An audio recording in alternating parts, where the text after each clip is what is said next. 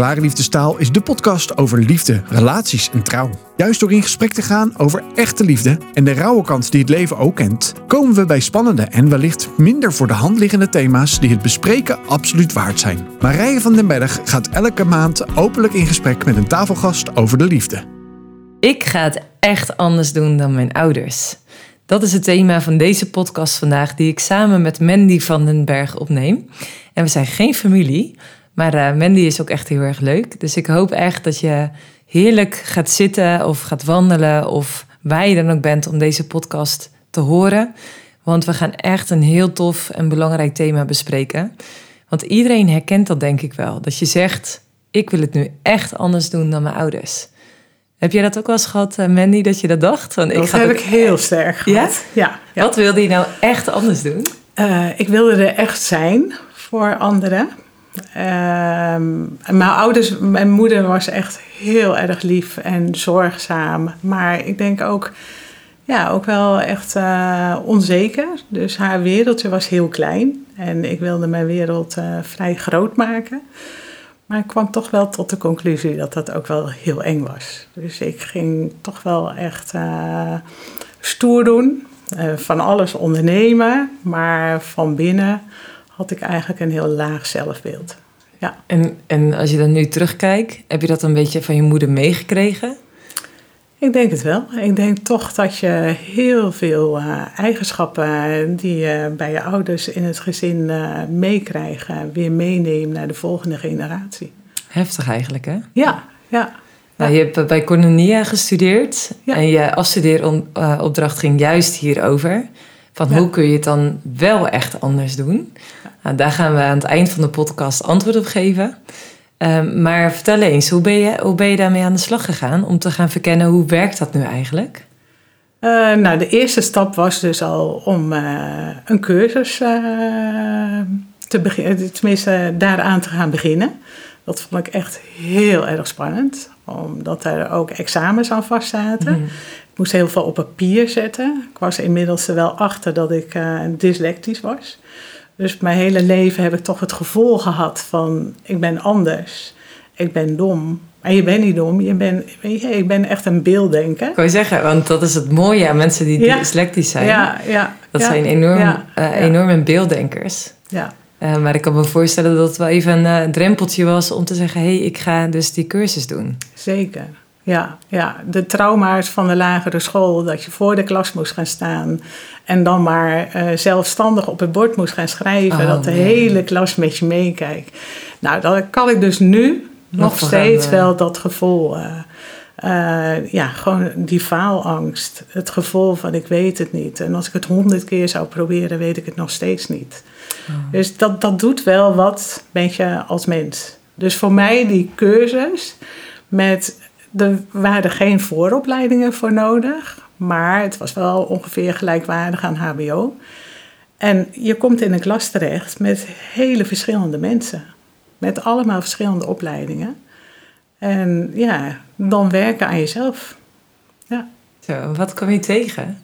Ja, Heel veel. Mezelf vooral. ja. Wat voor oh, de cursus die je hebt gedaan? Uh, dat was bij Colonia, pastorale opleiding. En dat gaat dan over het contextueel gedachtegoed. Die gaan ervan uit uh, dat je als persoon uh, meer bent dan jezelf. die nemen het verleden en het heden en waar je naartoe wil mee. Dus dat is heel mooi om te zien dat ik dus eigenlijk vanuit mijn verleden, van mijn opa, mijn oma, mijn vader en moeder, heel veel ehm, ja, uh, dingen heb meegekregen in mijn rugzak. Ja. En waren dat mooie dingen of ook dingen waarvan je zegt, eigenlijk had ik me dus voorgenomen, dat wil ik niet meenemen, mijn leven in. Maar kwam je wellicht achteraf erachter, oh, het zit eigenlijk wel in mijn rugtasje. Ja, het zijn, weet je, eerst denk je van er zijn een hele hoop uh, niet zulke mooie dingen waar je eigenlijk van ja, die je kwijt wil. Aan de andere kant, als je meer de geschiedenis induikt, dan leer je om steeds minder te oordelen en te veroordelen. En dat vind ik zo mooi. Je gaat ook helemaal stralen. Ja, weet je, dat, dat, dat maakt de verbinding open. Dat uh, zorgt ervoor dat je, dat je verder kan met elkaar, maar ook met jezelf. Op het moment dat je gaat oordelen en gaat veroordelen, dan, ja, dan, dan stopt de, de relatie eigenlijk ook. Dan geef ik mijn ouders de schuld. En dat Maakt is het echt echt wel het laatste wat je wil. Je Ja. ouders de schuld geven. Want ze hebben mij wel het leven geschonken. Ja. Dat is wel, ik vind het wel heel treffend, want ik spreek zoveel jongvolwassenen die ja, echt wel teleurgesteld zijn of boos zijn op hun ouders, omdat hun ouders niet perfect blijken te zijn. Ehm, en ik zeg dan altijd, hé, maar ik geloof in een God die perfect is. Maar ik geloof dat we allemaal dus inderdaad dingen of van generatie op generatie doorgekregen hebben. Wat we kunnen stoppen als we daar bewust mee aan de slag gaan en, dat, en daar met God over gaan worstelen. Ehm, maar perfectie zul je nooit vinden. Dus ook als je zelf weer kinderen zou mogen ontvangen, dan geef je dus opnieuw dingen mee waarvan je kinderen laten wellicht zeggen: Ja, had je dat nog niet even anders Ja. kunnen doen? Ja. En je bent een beelddenker. Je bent Ja. juist met dit thema aan de slag gegaan. Ja. Ik kan me zo maar voorstellen dat dat samenhangt met een bepaald beeld. Ik moest een scriptie schrijven en dat ging over schuldgevoelens in oude-kindrelatie. En dat je eigenlijk van generatie tot generatie het weer door gaat geven. En toen kwam ik tot het mooie, eh, een, een mooi beeldend iets eh, wat iedereen denk ik wel aanspreekt. Dat iedereen zijn eigen vlot bouwt. En waar bouw je dat eigen vlot? Dat vlot bouw je op het vlot van je ouders. Op het moment dat je geboren wordt, eh, worden daar dus al onderdelen gevormd om je eigen vlot te bouwen. Je, krijgt, ja, je komt in een warm nest terecht of niet. Eh, er zijn veilige mensen om je heen die je vasthouden, die je knuffelen, die van je houden, die spelletjes met je doen. En op die manier krijg je steeds meer onderdelen voor je eigen vlot. En die eerste periode, ja, op wat voor vlot word je geboren? Word je op een vlot geboren met eh, één, eh, één ouder? Dat zou kunnen. Zijn er meer broertjes of zusjes? Ben je de jongste? Ben je de oudste? Ben je de middelste? Zijn er misschien al miskramen geweest? Eh, dat, kan, dat kan van alles. Is er een gehandicapt kindje? Eh, zijn er veel ruzies? Is er armoede? Is er in het verleden oorlog geweest? Eh, Weet je, dat soort dingen nemen je ouders eigenlijk ook weer mee in hun rugzak. En dat zorgt ervoor wat ze jou kunnen geven en willen geven, maar het vormt jou ook. Op het moment dat er heel veel verdriet is, dat er al meerdere miskramen zijn geweest en jij wordt dan geboren.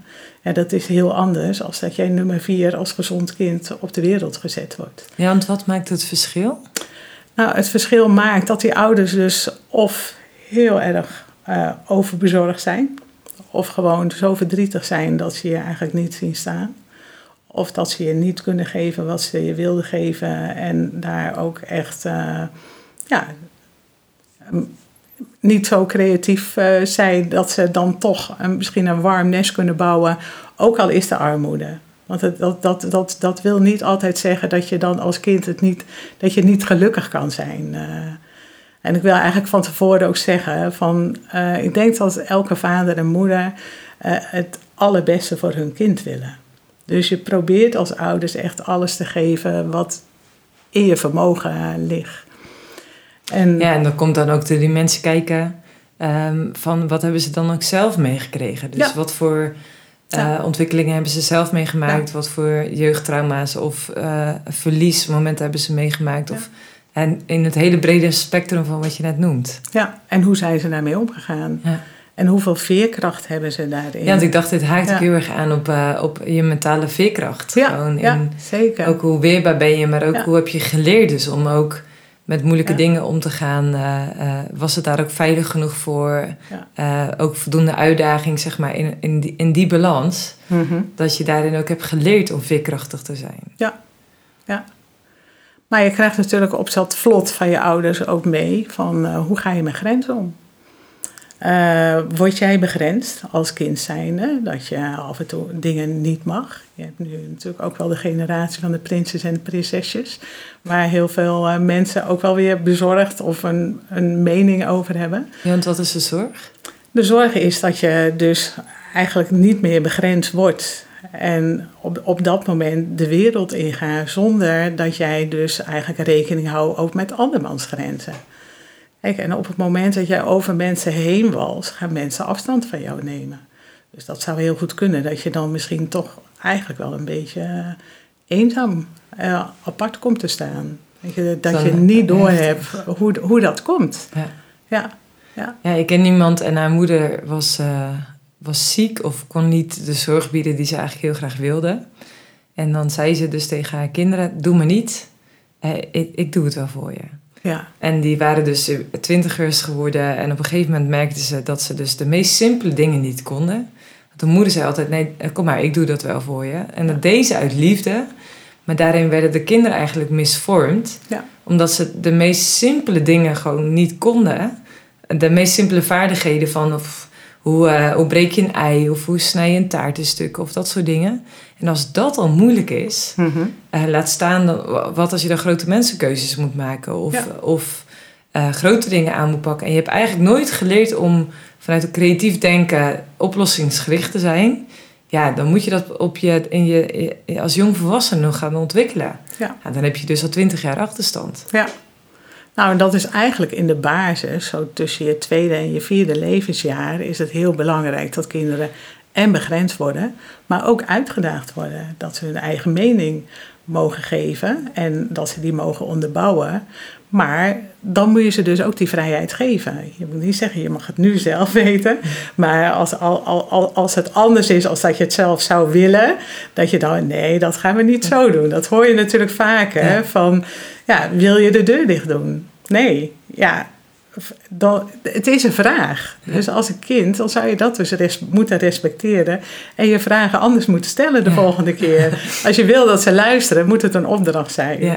En dan moeten ze zich daaraan houden. Maar als je een open vraag stelt, ja, is het alleen maar heel erg mooi. En, dat mag, en, en die erkenning mag je dan ook geven. Van, ja, mama, die stelde nu wel deze vraag. Maar eigenlijk wil ik gewoon dat je de deur dicht doet. Dus ik heb de vraag ook anders gesteld.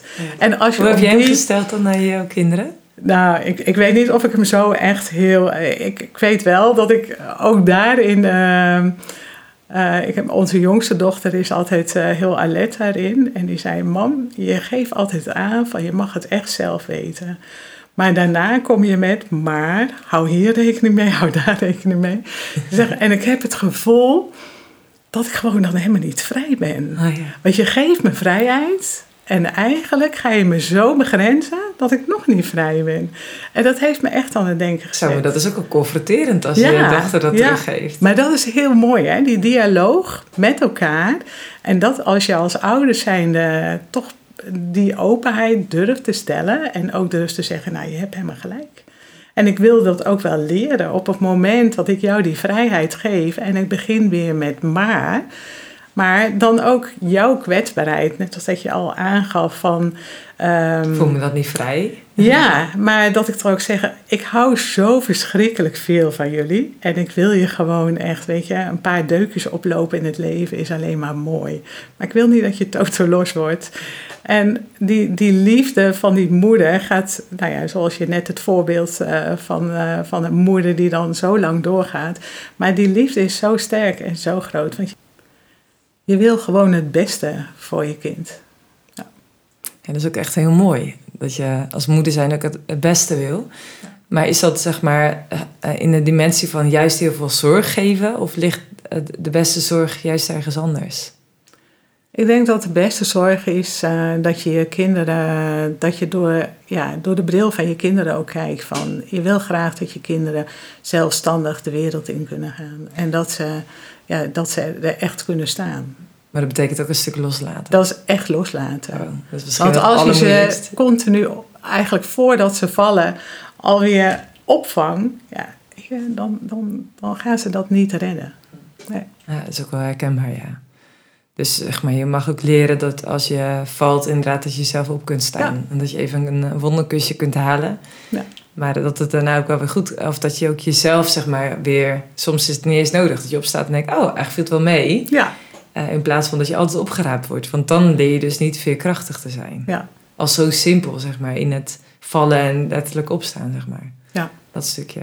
En je onderzoek had te maken met schuld. Schuld tussen ouder kind. Um, kun je daar iets meer over vertellen? Wat, wat, wat bedoel je eigenlijk met die schuld tussen een ouder en een kind? Nou, eigenlijk als je naar het contextueel gedachtegoed kijkt, dan op het moment dat je het leven ontvangt van je ouders, dan ontstaat er denkbeeldig eigenlijk al een schuld. Daar denk je eigenlijk niet over na. Maar Nee. er gebeurt heel veel in je onderbewustzijn. ehm, dat je toch als kind wil je je ouders gelukkig maken. Dus op het moment eh, dat ze dat zien, eh, nou, noem het voorbeeld van moederdag, vaderdag en een kind maakt een mooie tekening. En dat zijn dan drie krabbels en je ontvangt hem als moeder of als vader en je bent gewoon trots. En op het moment dat je als moeder zou zeggen, nou, dat ziet er ook niet uit, ga, ga dan maar eens opnieuw beginnen, dan is zo'n kind gewoon teleurgesteld. Je, Dus als dat vaak genoeg gebeurt, dat je niet gezien wordt, dat je geen erkenning krijgt voor ja, dat, dat je bestaat, dan kan het ontstaan dat je, eh, kan het gewoon gebeuren dat je het gevoel hebt dat je niet van waarde bent. Dat je nog meer moet gaan geven. Zo bizar, hè? Dus een kind is daarin altijd gedreven om Ja. ook de ouders te zien en daarin eigenlijk een stukje liefde daarin, daar weer voor terug te krijgen. Dus het lijkt wel een soort van transactionele liefde van ik geef papa en mama het liefst Ja. en daar krijg ik weer zelf bevestiging voor terug. Ja, en als er dan geen zelfbevestiging voor terugkomt, ga je nog meer liefde geven.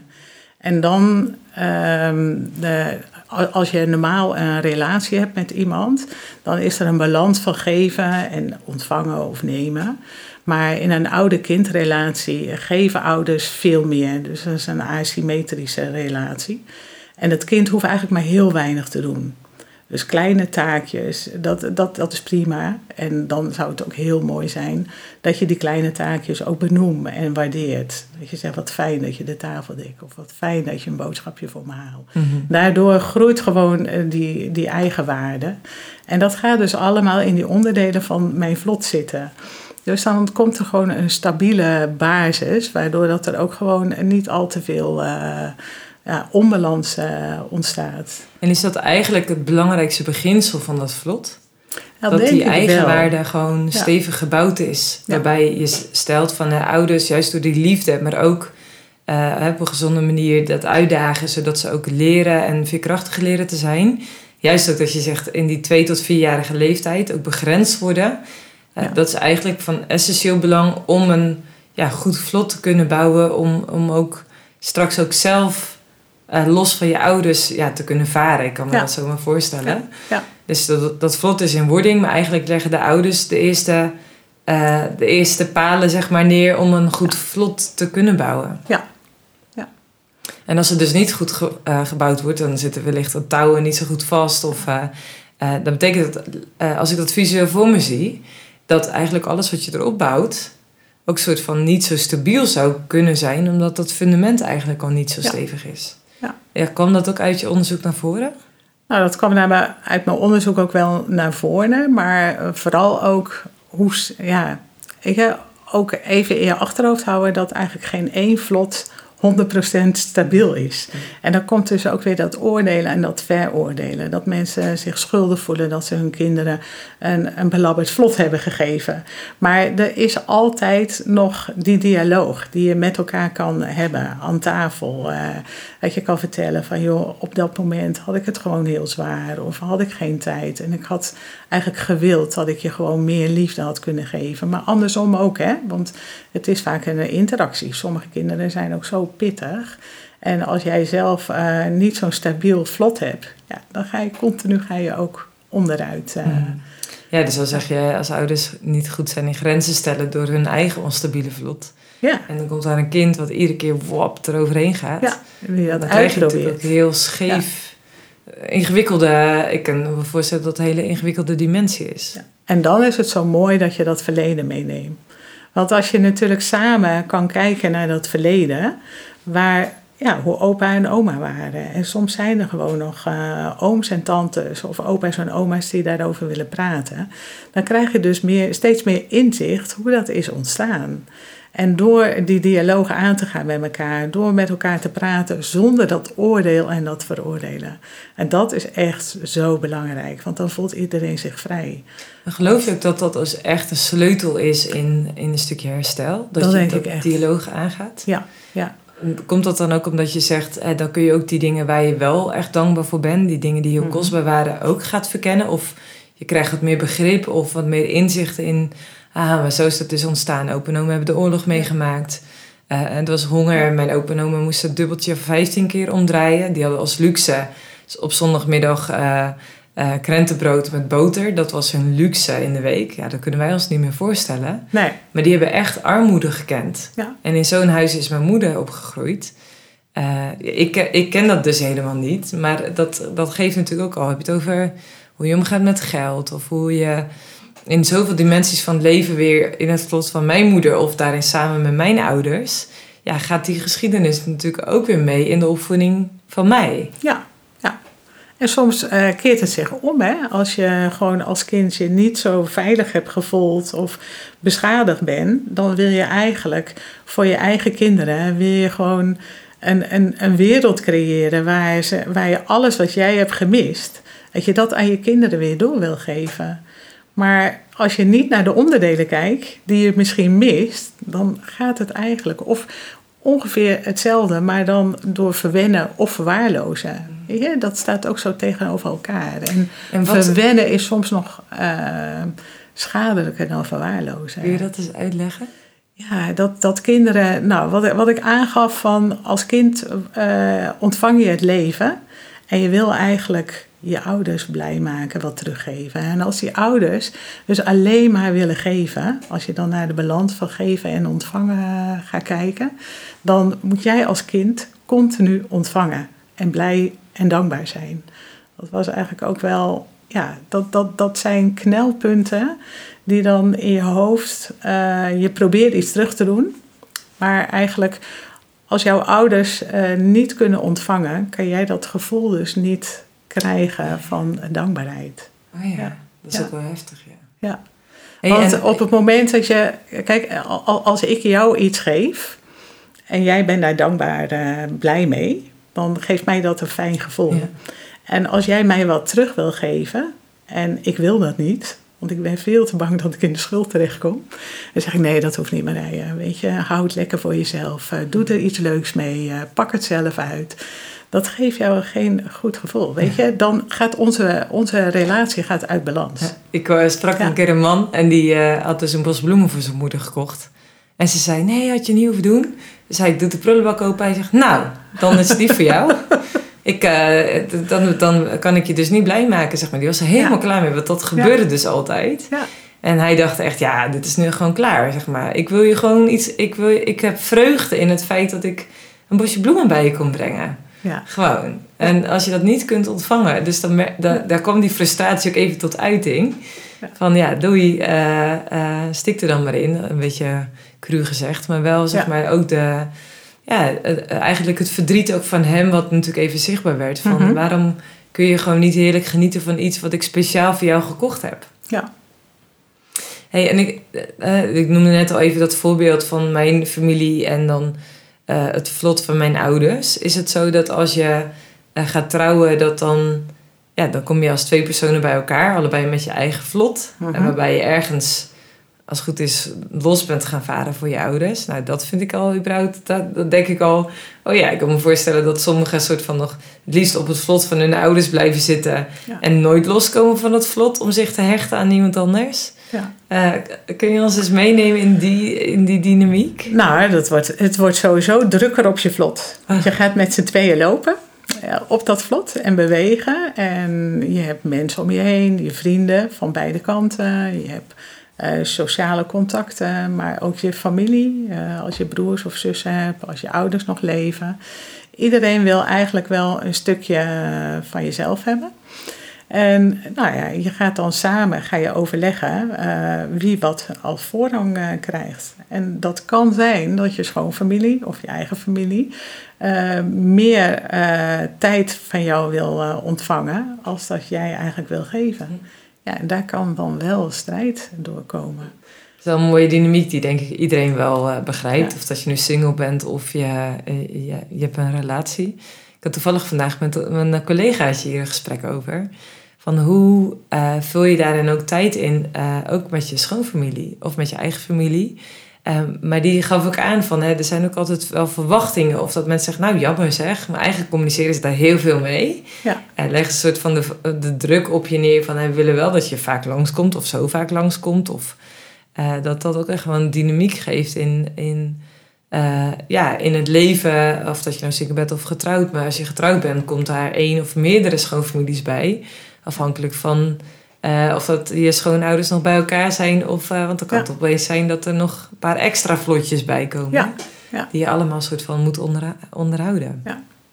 En de loyaliteit van een kind, en da daar sta je niet bij stil, maar die kracht is heel erg sterk. Ja. Weet je, als jouw ouders jou niet loslaten, ga je als kind ongemerkt ga je altijd geven. Kun je dat eens... Uh, dus uh, nou ja, al, al, als kind zijnde, als je op zo'n vlot uh, leeft en je bent dan nog niet getrouwd, maar je bent gewoon kind. Op het moment dat je ouders het niet ja, uh, het moeilijk hebben of uh, er zijn zorgen of er zijn ruzies. Een kind gaat zorgen. En dat kan op verschillende manieren door heel lief te zijn. Je hebt wel eens van die mensen die zeggen, nou ik heb echt kinderen die zijn zo lief. Ik, weet je, perfect. Ze doen alles goed op school. Want die proberen gewoon die ouders te helpen door maar geen problemen te veroorzaken. Of ja, die gaan hun best doen of die gaan op hun kamer zitten of... Ja, toevallig heb ik uh, laatst een artikel geschreven over brussen. Ja. En een brus is een broer of een zus van een kind met ja. of een uh, handicap of een, een ziekte of uh, een verslaving, zeg maar zo. En wat je dus heel vaak ziet bij dat soort kinderen, dus al heb je het over hun vlotje, ja. en dan gaat de aandacht van de ouders eigenlijk alleen maar naar dat, dat, dat soort kinderen, omdat ze gewoon meer zorg nodig hebben of veel zorgen, dat ouders veel zorgen hebben omtrent zo'n kind. En wat je dan wel ziet gebeuren is dat zo'n kind echt zich voor, voorbeeldend gaat gedragen. Ja. Maar eigenlijk ergens wel erachter komt van, uh, maar waar ben ik nu eigenlijk zelf? Ja. Ik heb eigenlijk altijd mezelf weggegeven. Ik heb nooit mogen voelen. Ik heb altijd mijn teleurstelling of mijn boosheid. Of inderdaad een stukje loyaliteit ook naar ouders of broer of zus. Uh, dat dat zo'n gevecht geeft intern ook van zo'n kind. Dat zo'n kind later gewoon ja, daar ook op vast kan lopen of juist de andere kant op klapt, ja, zeg maar. Of nog een hele late puberteit uh, ja. zo achter in de twintig uh, mee gaat maken. Ja. Dat je denkt, hoe is het mogelijk? Het was altijd zo'n uh, voorbeeldig lief kind. kind. En dan opeens dan is de rust weer op het vlot van de ouders. En dan hebben ze zoiets van, nou, nou, nou is het mijn tijd. ja. Grappig, hoe dat dat allemaal werkt. Ja, dat gaat gewoon, weet je, als je meer inzicht krijgt in dat onbewust denken van jezelf, dat, dat, dat is wel heel mooi. Maar dat kost ook heel veel tijd. En ook wat is het onbewuste denken dan wat jij dacht? Nou, die loyaliteit. Oh ja. dus dat ik stukje. heb nooit beseft dat die loyaliteit zo sterk is. En dat is ook naar schoonfamilie zo. Met schoonzussen, zwagers. Uh, je, die, die, die oudste dochter die gewoon heel veel gezorgd heeft in een gezin.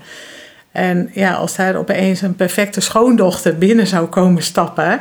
Ja, en die krijgen al die aandacht. Die komt zomaar vanuit het niets een, een, ja, die een stoot jou familie binnen. Van de, ja, die, die- stoot jou van heeft- de troon. Ja, ja, ja, ja.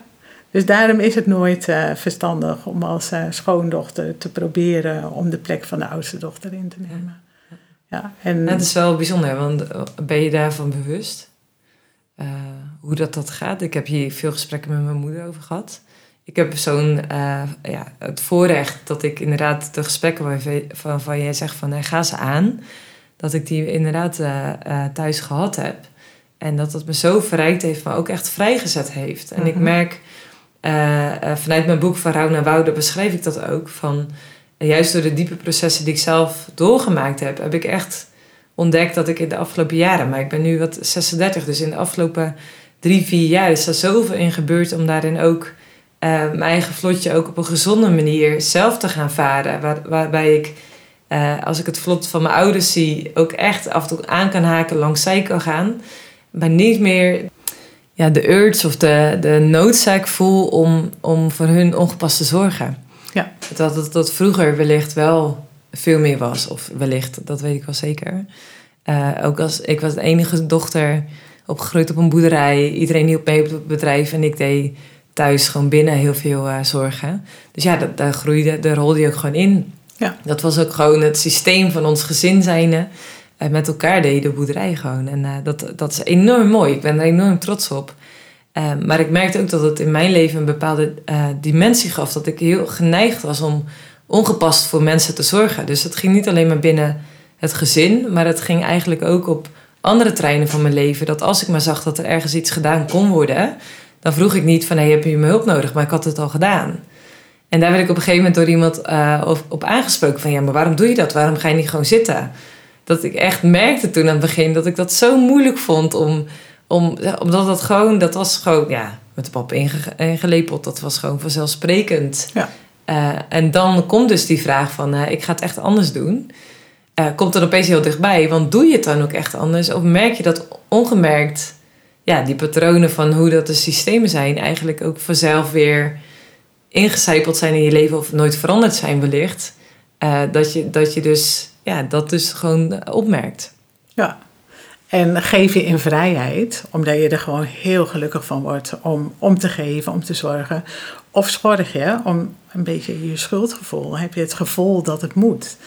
Weet je, als kinderen zich inzetten eh, in, in het gezin, er kunnen echt wel situaties zijn dat er gewoon even overbelasting is, als er ziekte is dan is het prachtig als zo'n kind mee kan helpen. Het is natuurlijk dan wel voor een korte periode of dat volwassenen in gaan grijpen en zeggen: joh, we schakelen andere mensen in.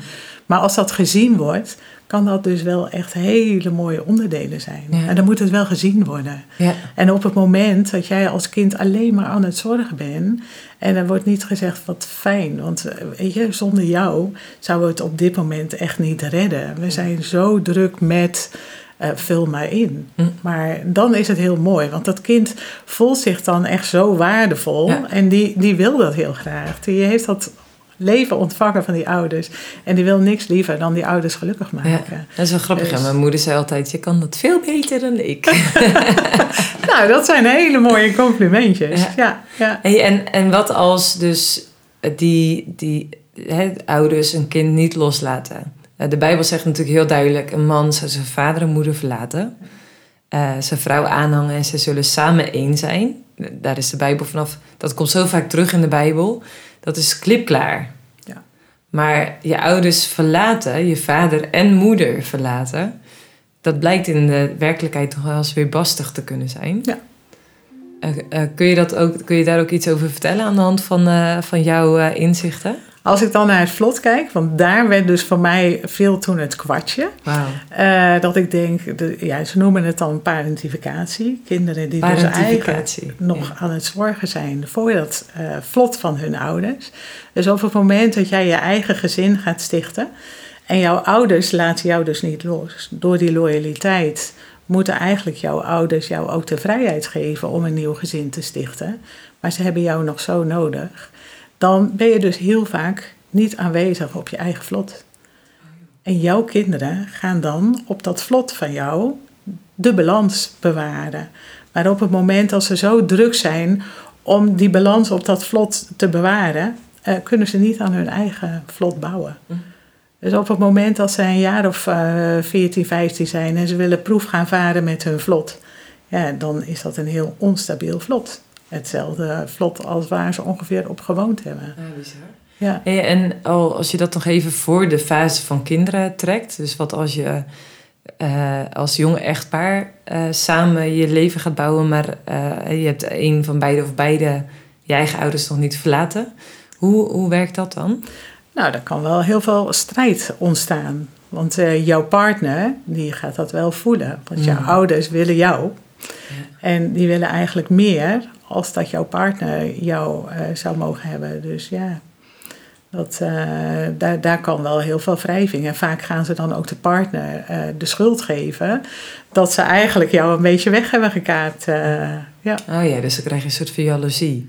Ja, dan wordt het een, ja, een, een, een, ja, een strijd, dus eigenlijk een loyaliteitsconflict.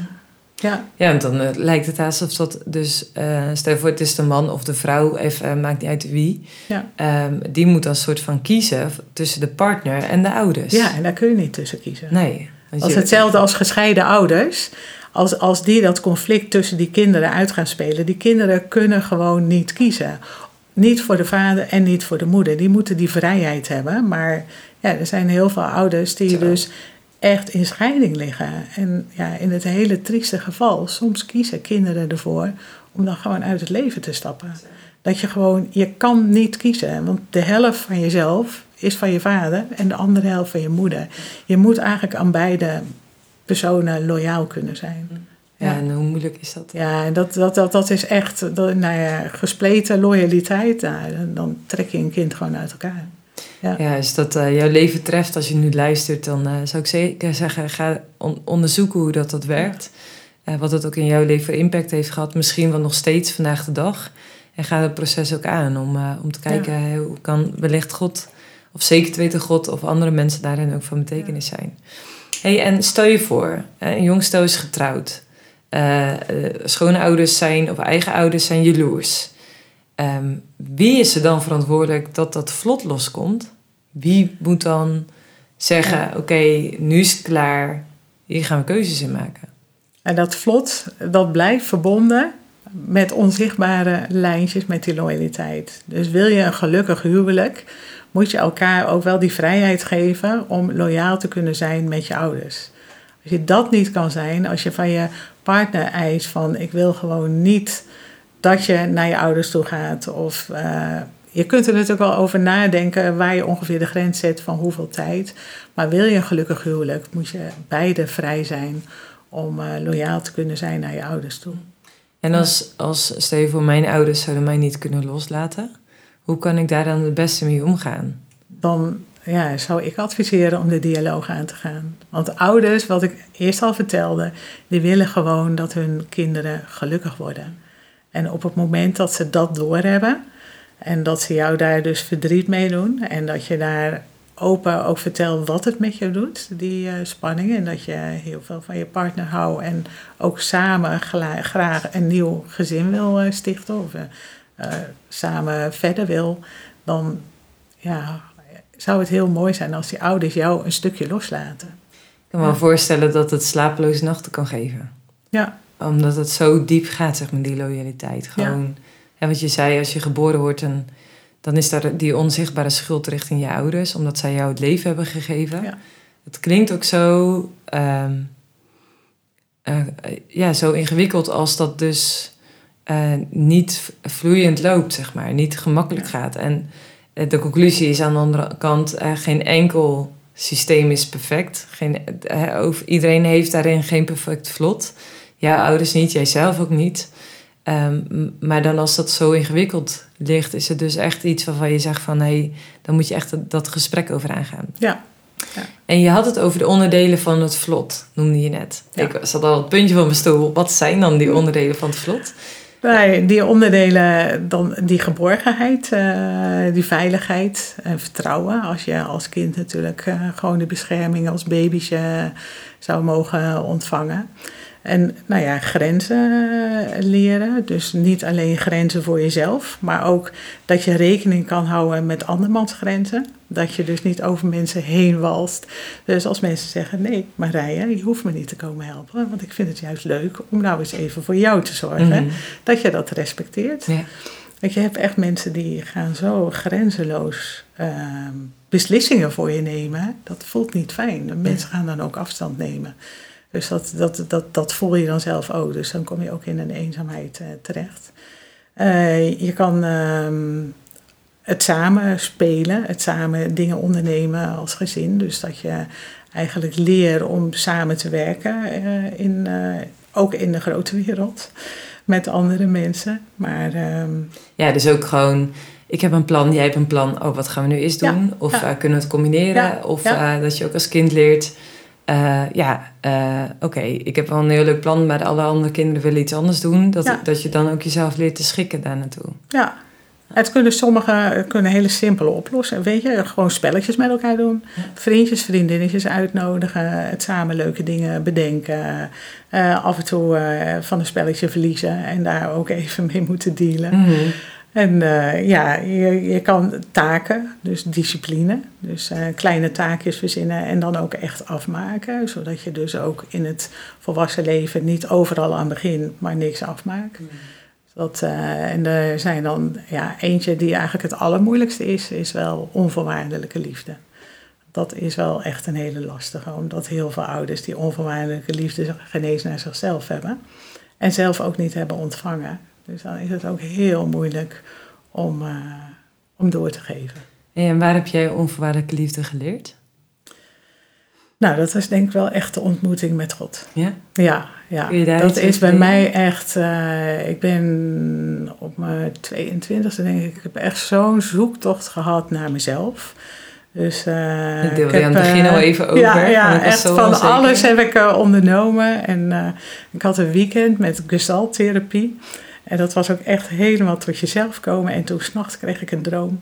En dat ik echt zoiets had van een uitnodiging van God. Weet ah. je, ik heb een boek en ik heb een kleurdoos. En je kan met die kleurdoos kun je het hele leven inkleuren. Maar uiteindelijk raakt die kleurdoos op.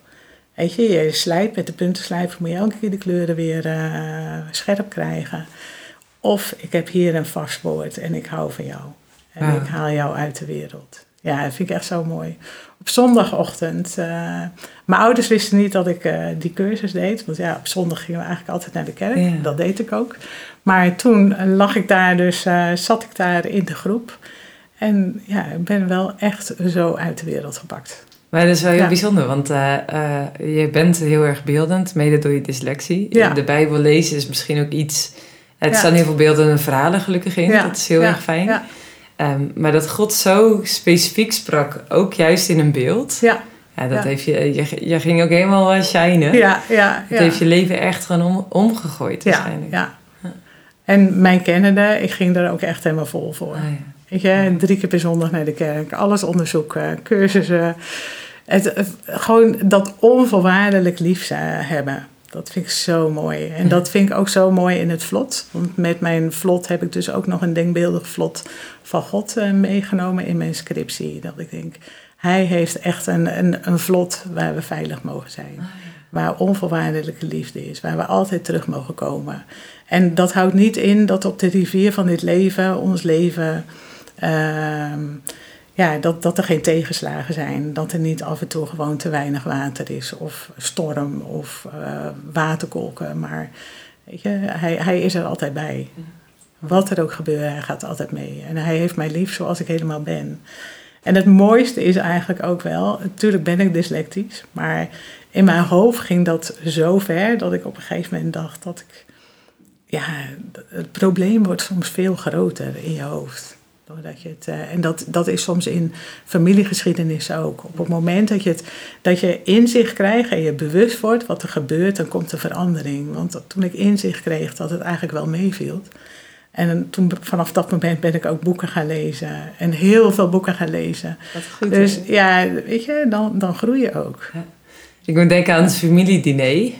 Ja. Met Bert van Leeuwen. Uh, als hij dan met mensen in gesprek gaan, maar, wat is ooit de reden geweest dat jullie geen contact meer hebben? Ja. En heel vaak kunnen mensen niet meer terughalen wat was. Het is alleen door de tijd heen zo'n groot ding geworden. Van verwijten en oordeel naar elkaar. Terwijl het verbinden met elkaar in het gesprek aangaan eigenlijk zo simpel was. Het was maar een diner weg. En dat oordeel en die veroordeling wegnemen. Want als ik mijn ouders zou gaan veroordelen, dat, dat ze me niet hebben gegeven wat ik eigenlijk wilde hebben maar uh, mijn moeder en mijn vader hebben dat ook niet gehad. Weet je? Dus dan ga ik hun de schuld geven voor iets wat ze zelf ook niet hebben ontvangen. En dan is het heel makkelijk om alleen maar uh, het oordeel te vellen. Maar het belangrijkste is om je eigen verantwoordelijkheid op te pakken. Ja. En dat, dat is niet makkelijk. Het is een weg als je naar jezelf wil gaan kijken en die onderdelen is van dichtbij wil bekijken. En dus zie wat, wat, wat je mist. Maar soms is het ook een hele simpele oplossing. Hè? Als je weet dat je ergens een, een stukje dat het onstabiel is, zorg dan dat je er gewoon niet in de buurt komt. Ja, ja, ja. dat is ook echt gewoon wel heel belangrijk. Ja. Hey, en uh, de tijd vliegt voorbij. Ja.